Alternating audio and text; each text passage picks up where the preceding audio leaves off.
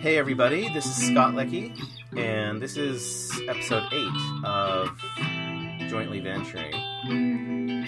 Um, hope you all enjoyed episode 7, our discussion with uh, Dr. Volker Turk, the Assistant High Commissioner for Refugees at UNHCR in Geneva, where we talked about the state of the world as it relates to people who've been displaced from their homes and lands and what's being done to rectify that.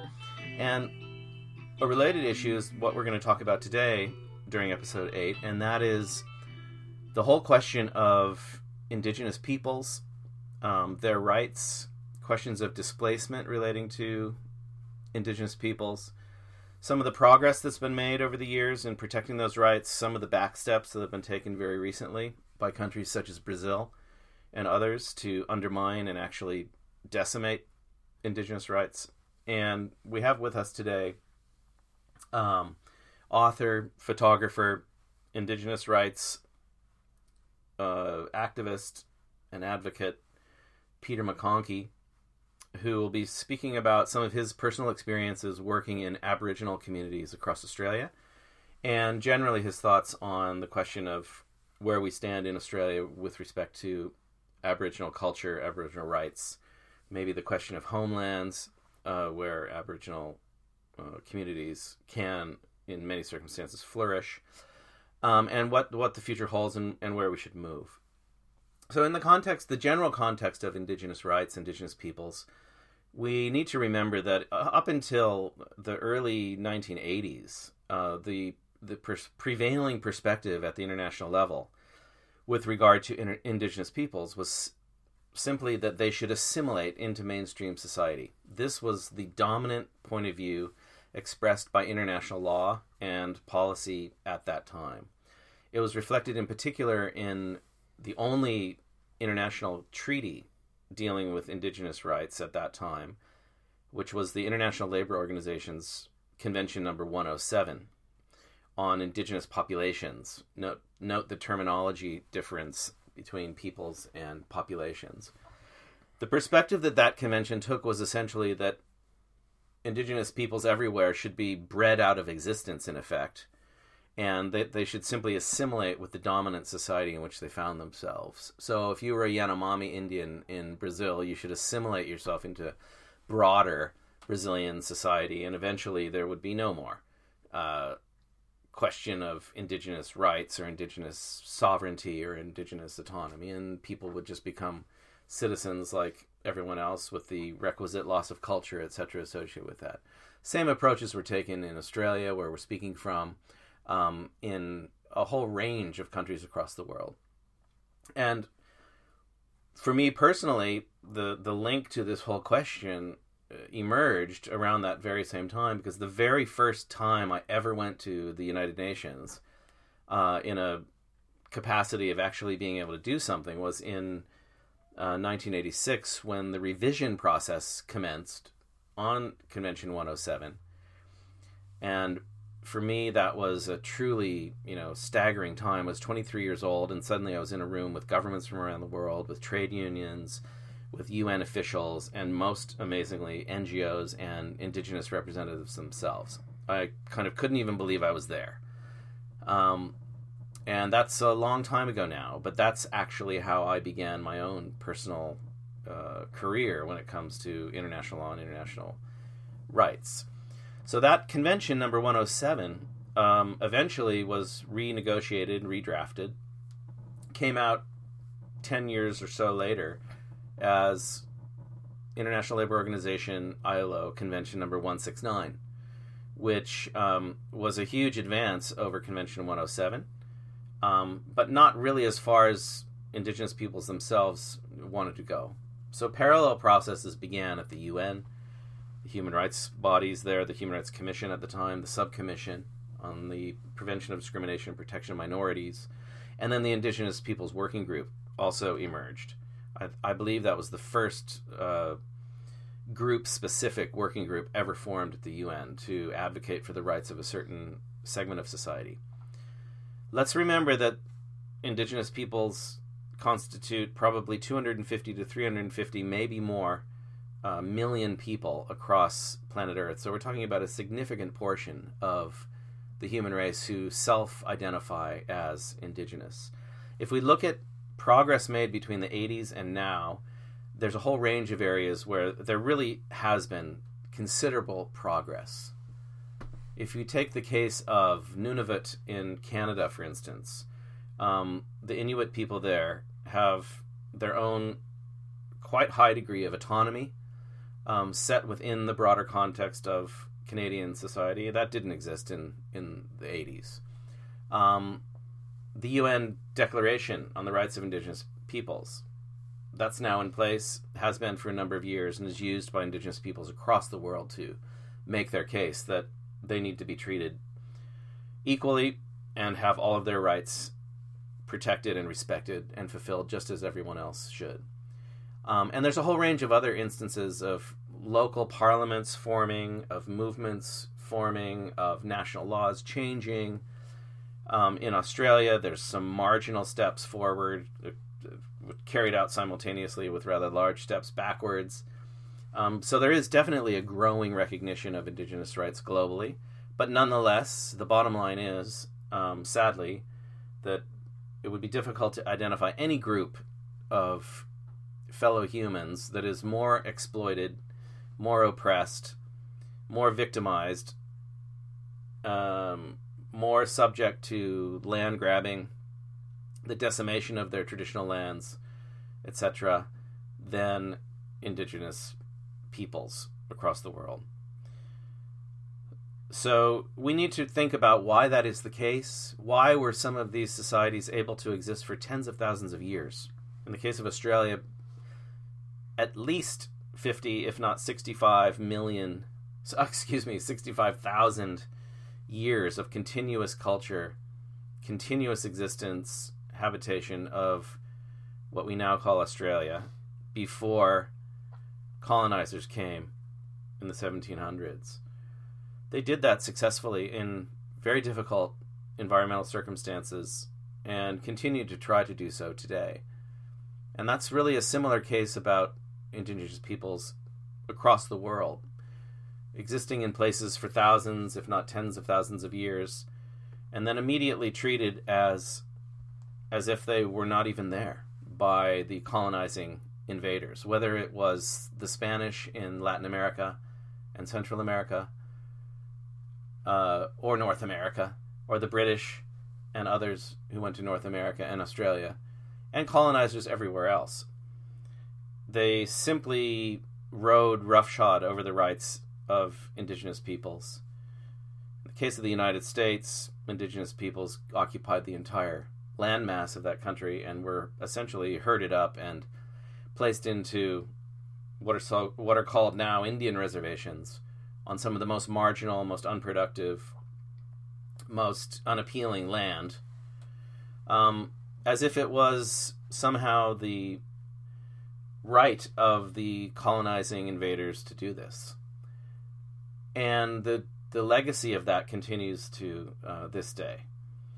And no matter what country we're speaking about, the, the systematic problems facing indigenous peoples because of the attitudes by the dominant governing parties and classes in those societies continue.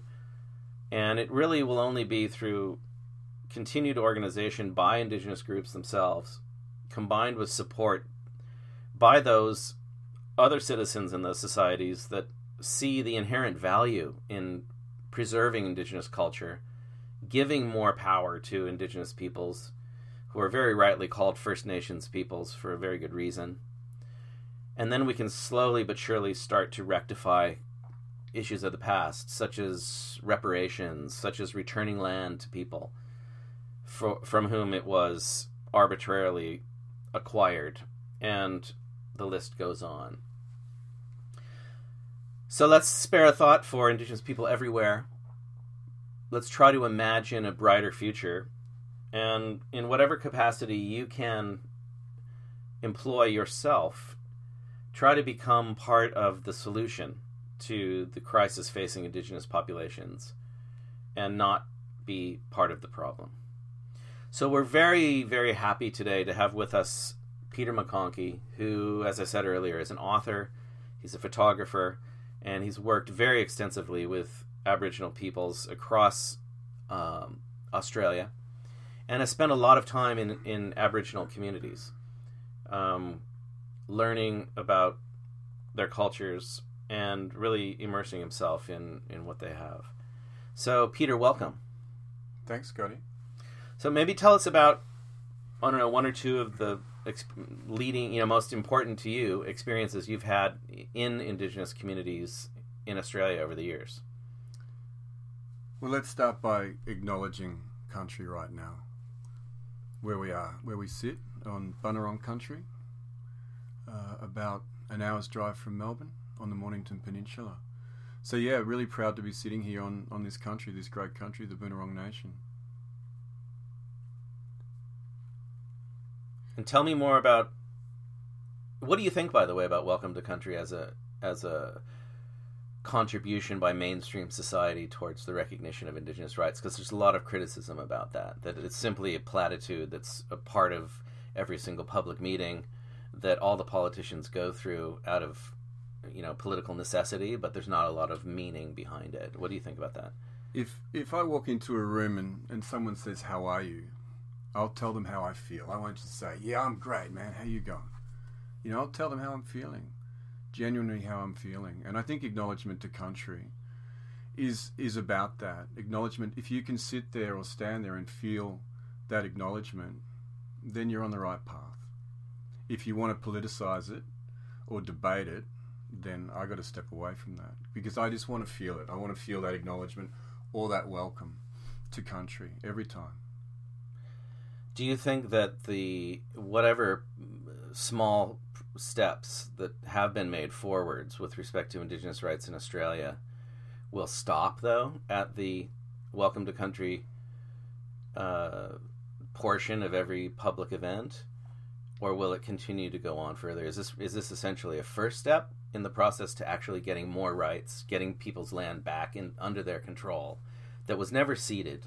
There was sovereignty was never ceded by Indigenous peoples in Australia to the invading colonizers, and they still maintain, in my view, as an international lawyer, quite rightly, that they have forms of sovereignty over the land that was taken from them arbitrarily without compensation, without collaboration, without consent.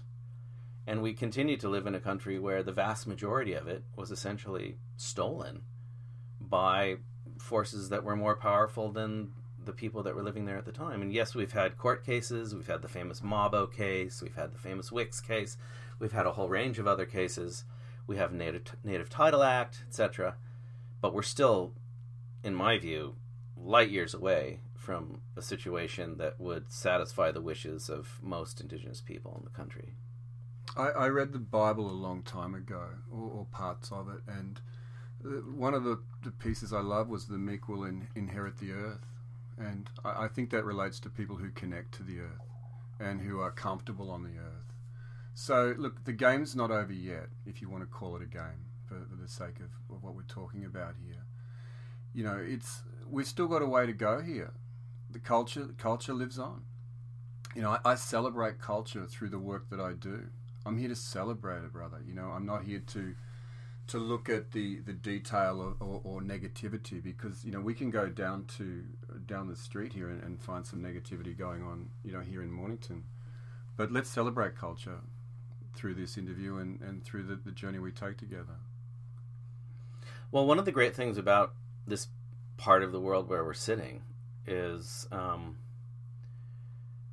knowing that for a very long period of time the only people here were Bunurong people and other indigenous groups that pass through, right? Mm. So, do you have any favorite spots around here that you know to be of particular relevance to the indigenous groups that inhabited this area? Because I certainly do. I, I uh, very often go to one spot along the the ocean coastline where virtually no one ever goes, where there's a whole series of middens, um, you know, uh, um, discarded shells that were put there thousands of years ago by the local indigenous groups that were there at the time, and you know, I stand there in, and I marvel at it as I look out at the endless ocean. So, you got any of those favorite spots around here? Discarded shells or strategically placed. Tell- piece- tell me more. Pieces of uh, of, um, of of kitchen utensils there to remind us where we are. So yeah, uh, I went to Point Nepean years ago and, and made a book there, aptly called Point Nepean, and it was to celebrate the the natural uh, aspects of the point and show the beauty of of Point Nepean. And I was fortunate, really, really fortunate, to meet a fantastic uh, lady, Indigenous lady, First Nation lady called B. Edwards. And B took me down there and explained to me that Point Nepean is women's country. It it is. It it's not. It was. It is. It remains a women's birthing area and a women's area, and perhaps there'll be a birth there next week. Perhaps there might be one in a hundred years' time. So it remains a women's birthing area down at Point Nepean, and men were only allowed there through invitation. Before I went into Point Nepean, I was going in through London Bridge along the ocean side and taking photographs. And one one day the the sun was shining brightly and so I took off all my clothes and walked through Point Nepean with my cameras and I could hear women laughing at me.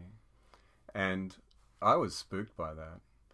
And then I continued on the journey. So I got dressed and, and kind of thought, what's going on here? And uh, and I walked along the shoreline, and there were two two tufts of spirally spinifexy kind of grass just rolling along either side of me. And I thought, oh, that's cool. And then I stopped, and the two tufts of spinifex grass stopped. And then I walked, and then they rolled. Right. Yeah, it was amazing. And then I, I had a major hiccup. I climbed a sand dune um, with which was almost vertical for the sake of the story right now. And as I was going up that sand dune, uh, sand blew into my eyes, and I couldn't see. And I couldn't go up or down, and I could have fallen, and horrible things could have happened. So by this stage, I'd had enough. I, I, I needed to get some sort of spiritual and cultural blessing on being there and it confounds me why I didn't do that to start with. I just thought, well, I'll go in and shoot, shoot some pictures and, and do my thing here. So I found B Edwards and and uh, and she found me, and we had a lovely conversation. And then she took me to Point Nepean and explained to me uh, some of the things that she she could explain to me that are in the book Point Nepean. So that remains a special place to me, and whenever I go in there, I always sing out or clap to the old ladies there that are watching over the area and ask permission and I feel my answer and I love to go in there.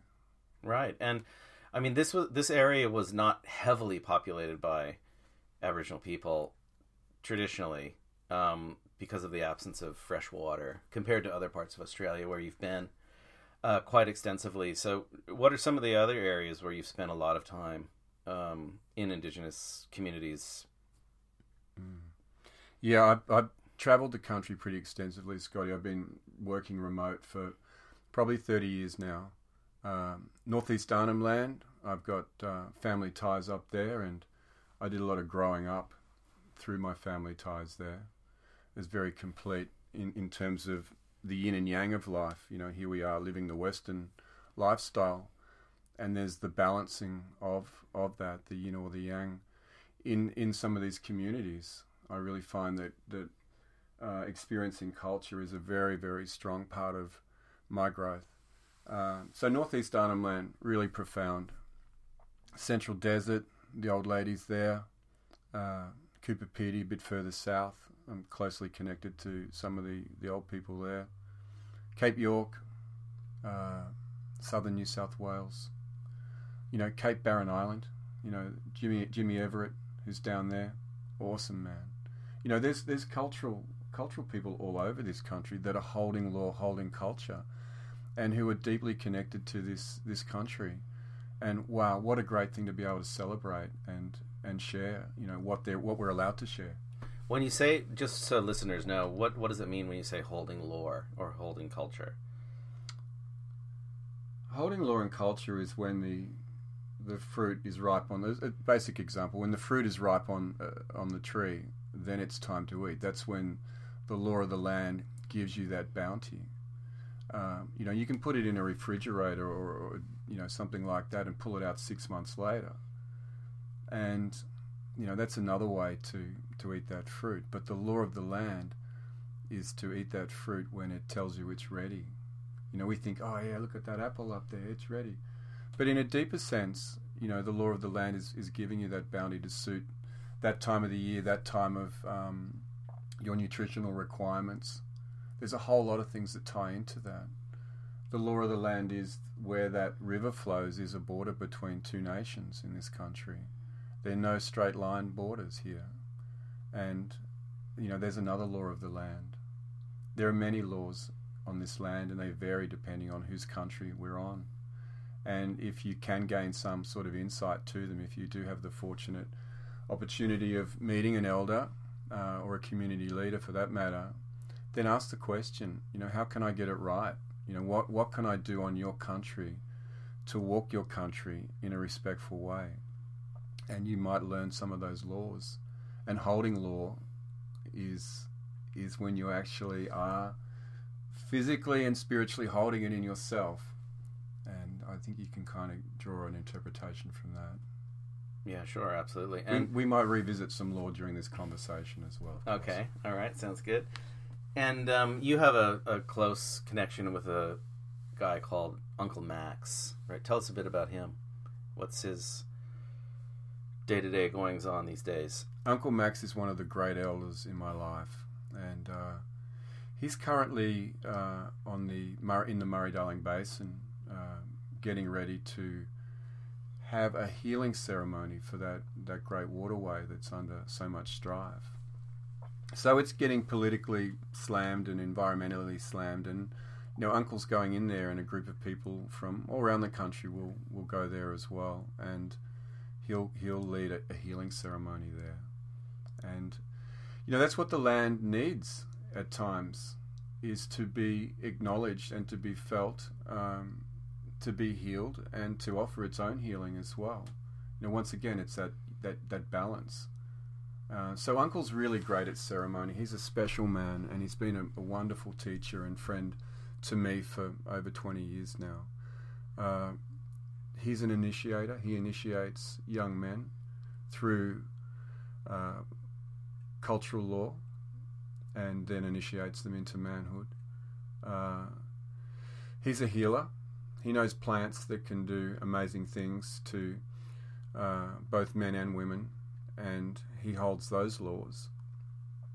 Uh, you know, he has a responsibility to make sure that that culture continues, and in his words, uh, he has to give it away to keep it. So the more culture he can share, the more culture will live. It lives in us through his teachings. So we get to share it with our children, and we get to, to hold law when he when he gives us that law to to acknowledge. So Uncle Max is is a great man. He's a Yuin elder from southern New South Wales, and we've had many adventures. Uh, and I'm with him in the middle of March up in up at his place, and we're putting together a fantastic uh, project and organisation, which we can discuss another time. Mm-hmm. Sure. And I think you know one of the things that people who are not living in indigenous cultures or familiar with indigenous societies um, really have a difficult difficult time in grasping is this relationship between virtually every indigenous group in the world and the land on which they live and the land on which they come from to the point where land and human are one and the same. It's almost impossible to distinguish between one's homeland, one's land, and oneself. I am my land, and my land is me. So removing people from their land not only harms them as humans, but essentially gives them the, the feeling deep inside that, that they are forever divided. They are forever away from their land. And if they're away from their land, it means that they're automatically on someone else's land. And that creates all sorts of collective trauma in people whether now or a hundred years ago or hundreds of years ago, that trauma continues and ne- and very often never really gets rectified. Whether we're talking about you know the the Gunayala people of of Panama or some of the Sami people in the northern part of Scandinavia or um, some of the hill tribes in Thailand or Aboriginal people here or Maori people in New Zealand or all the other indigenous groups, that direct connection to one's land is fundamental and is really at the core of what it means to be indigenous for a lot of people. And that's why land rights for indigenous people is such a fundamental issue, and why it's very difficult to make progress with regard to indigenous rights generally unless land falls right at the center of whatever equation is developed to ensure the, the greater enjoyment of rights there. So maybe you can tell us, you know, maybe if you have any stories regarding land questions um, that you've come across over the years. I know you've spoken about the idea of what are what are called homelands here, which you know we we don't want to use that term in reference to how that's been used in other countries, but in in a positive way, um, that's a term in Australia which is makes reference to one's one indigenous group's original land um, and the desirability of indigenous groups being able to go to that land and flourish there as opposed to any sort of reservation type situation or insertion into an urban environment etc so maybe talk about your experience with the homeland idea and just land generally when it comes to your experiences in indigenous areas? I spent two two years recording the elders report into preventing indigenous self-harm and youth suicide and i travelled from cape york to the kimberley through many communities and sat with a lot of elders to record that. And i asked the question why is this happening? Self-harm and suicide. And what is the solution? And I got the same answer from one side of the country to the other that suicide and self harm are happening through uh, young people not having a sense of their cultural identity, losing that cultural identity, not having a connection to their cultural identity. And the solution is to reconnect people back to their culture which ties to the land. And you know that's that's the thing is is to be connected and and to feel a, a sense of belonging. Uh, another example I'd like to share with you is that Uncle Max went into one of the the prisons in New South Wales, and he was with the the Koori lads there, and he told me that he he was he was with the fellas and and the warden said yeah you know go for a walk and, and hang out with all the the fellas the Koori lads. And he said there's maybe 30 or so.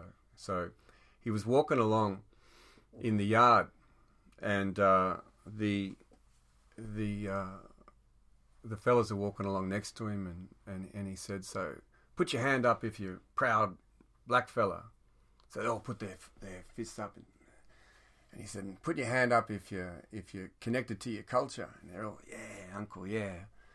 And then he said, "Well, how come you're walking along that pathway there with your shoes on, when you can walk on the grass with your shoes off and feel this land?" So we're all black and white, a pair of shoes away from being connected to the land. You know, we can see the land, but when you feel the land, and you can start by just taking off those rubber soles that were made in China. Uh, we do all have the opportunity, as I said, black and white, to be connected to country, to feel the land. And that's a gift from First Nation people to all of us, is to feel the land. Any chance we get, to be healed by the land, and to do our healing in return, in whichever way that is. And do you see progress in that regard? Do you see greater understanding of that point of view by mainstream society, by the ones that actually physically took that land from people that had inhabited for so many centuries? Or do you notice backward steps? What do you What do you notice? My my two sons love to to be barefoot, and I encourage when their friends come over to kick their shoes off, and uh, they do. So you know the decisions we're making now today are for uh, are for future generations. So the progress, how do you measure progress? You know, is it in a political term, four years, or is it over a 400 year period, the generations to come? You know, let's get let's get our day right, so tomorrow's great, and so forth, and bring all those put all that time together and and and have a look at the world. But you know, we all have a responsibility here, culturally, and uh, with the land. And we do have some indigenous parliamentarians now. We have indigenous senators. I mean, there is a slow, um, you know, gradual entry by indigenous society into the the highest echelons of political power in the country. So, you know, notwithstanding other issues regarding questions of governance and things, you know, that is a good thing that that perspective is now entering those levels of power. It's something relatively new, and you know we'll see how that eventually plays itself out. You know, and we'll hope that that contributes to finding better ways. Um, because I think still, you know, as I mean, Aboriginals now make up about what one or two percent of Australian society. It's a very small number, um, and there's been a lot of backward steps in recent years. They even the government of Australia even suspended the application of the Convention on the Elimination of Racial Discrimination in the Northern Territory as part of its so-called intervention there. Um, so that's just one of you know hundreds of examples we could give where Indigenous rights were uh, put on the back burner, so to speak.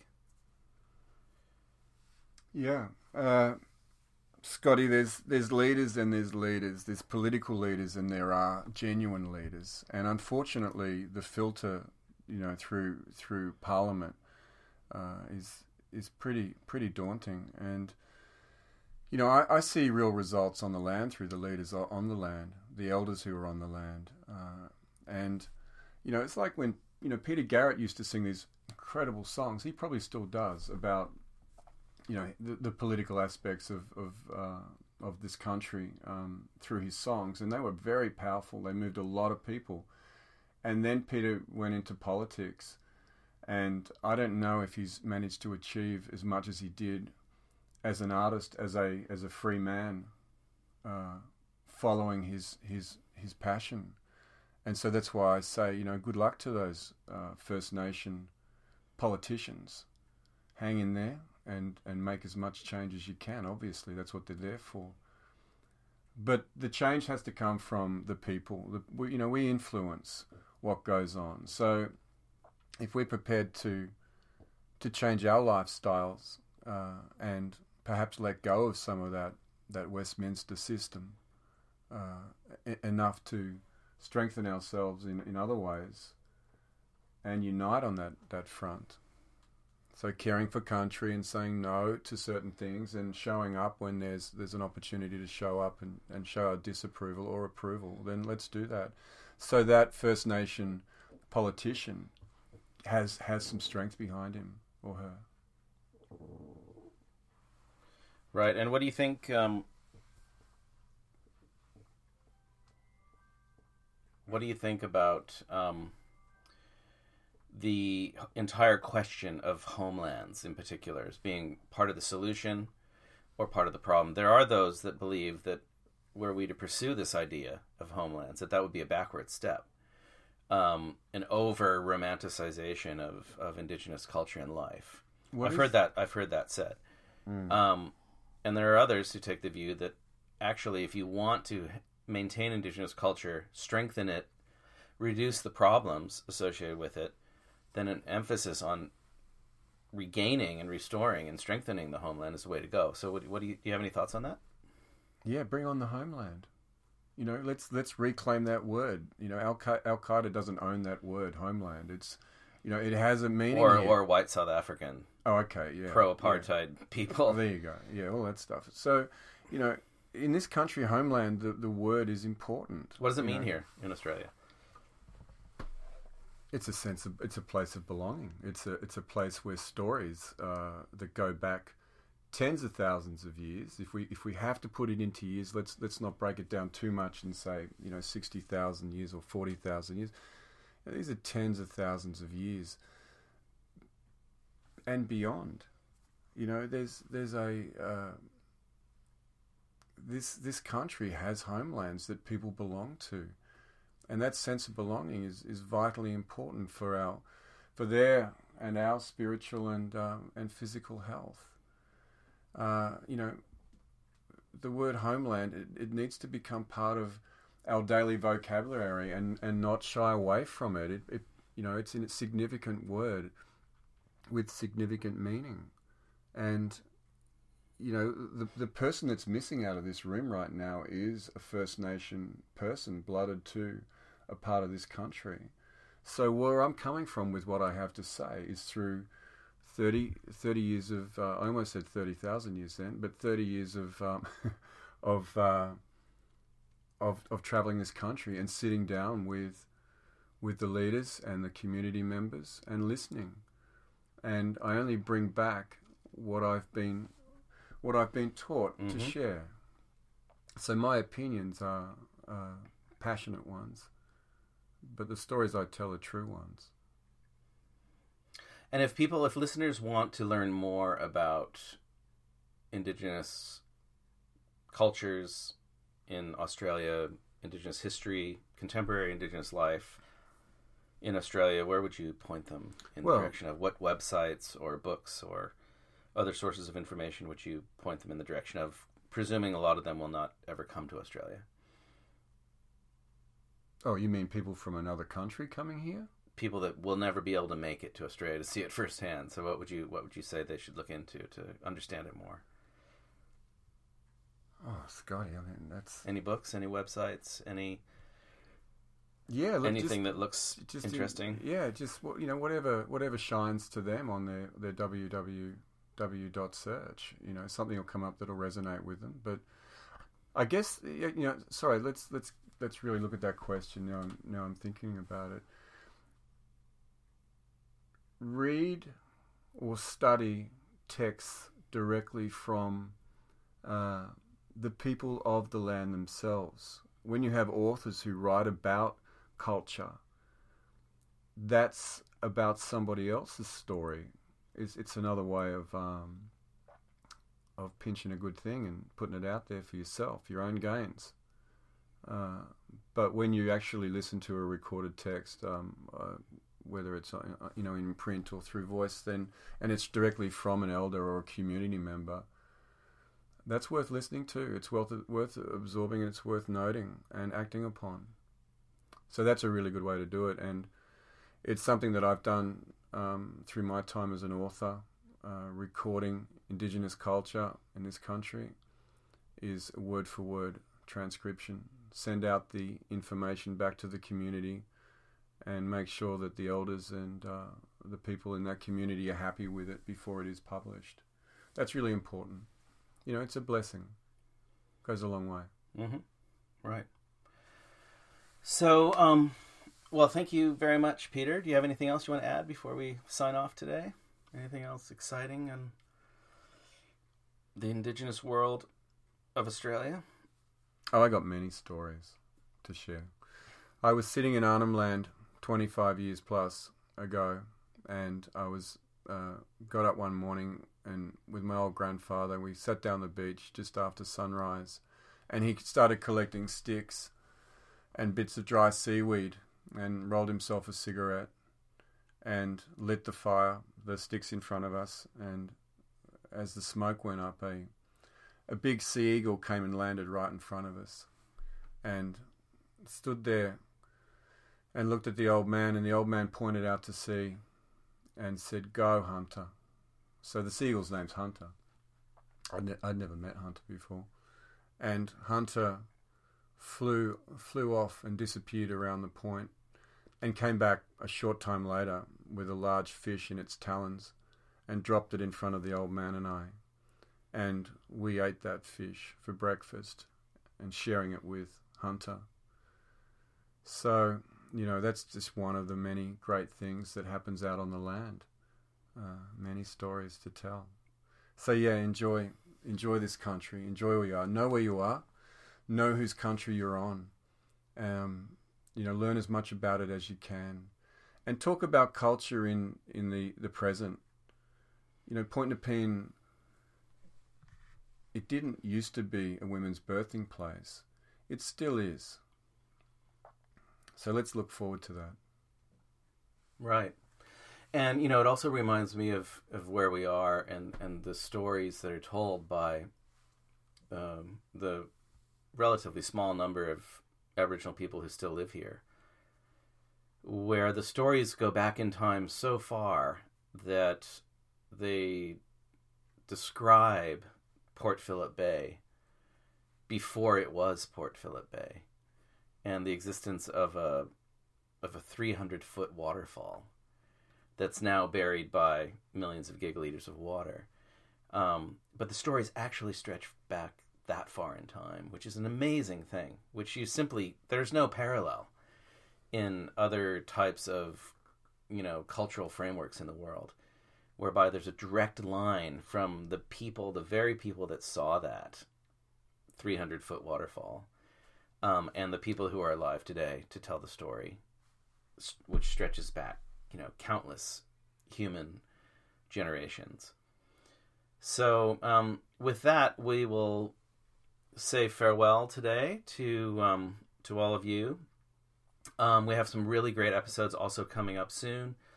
Um, we'll have Liam Suckling from One Sky Earth, who is in the middle of a uh, epic motorcycle journey all across planet Earth, 120,000 kilometers long where he's stopping in every single continent and climbing the five highest peaks in that on that continent and he's going the trip will culminate in two or three years um, with an overland walk from Kolkata in India all the way to the top of Mount Everest. Um, and so he's making the point, which very much we do at Jointly Venturing and Oneness World, that we all live under the same sky we all walk upon the same planet and we all woke up in the same place today. So let's all remember that very basic point that all too many of us forget and let us all walk gently on planet Earth because it's the only one we got. So thanks again, everyone. We'll see you next time all the best. Bye now.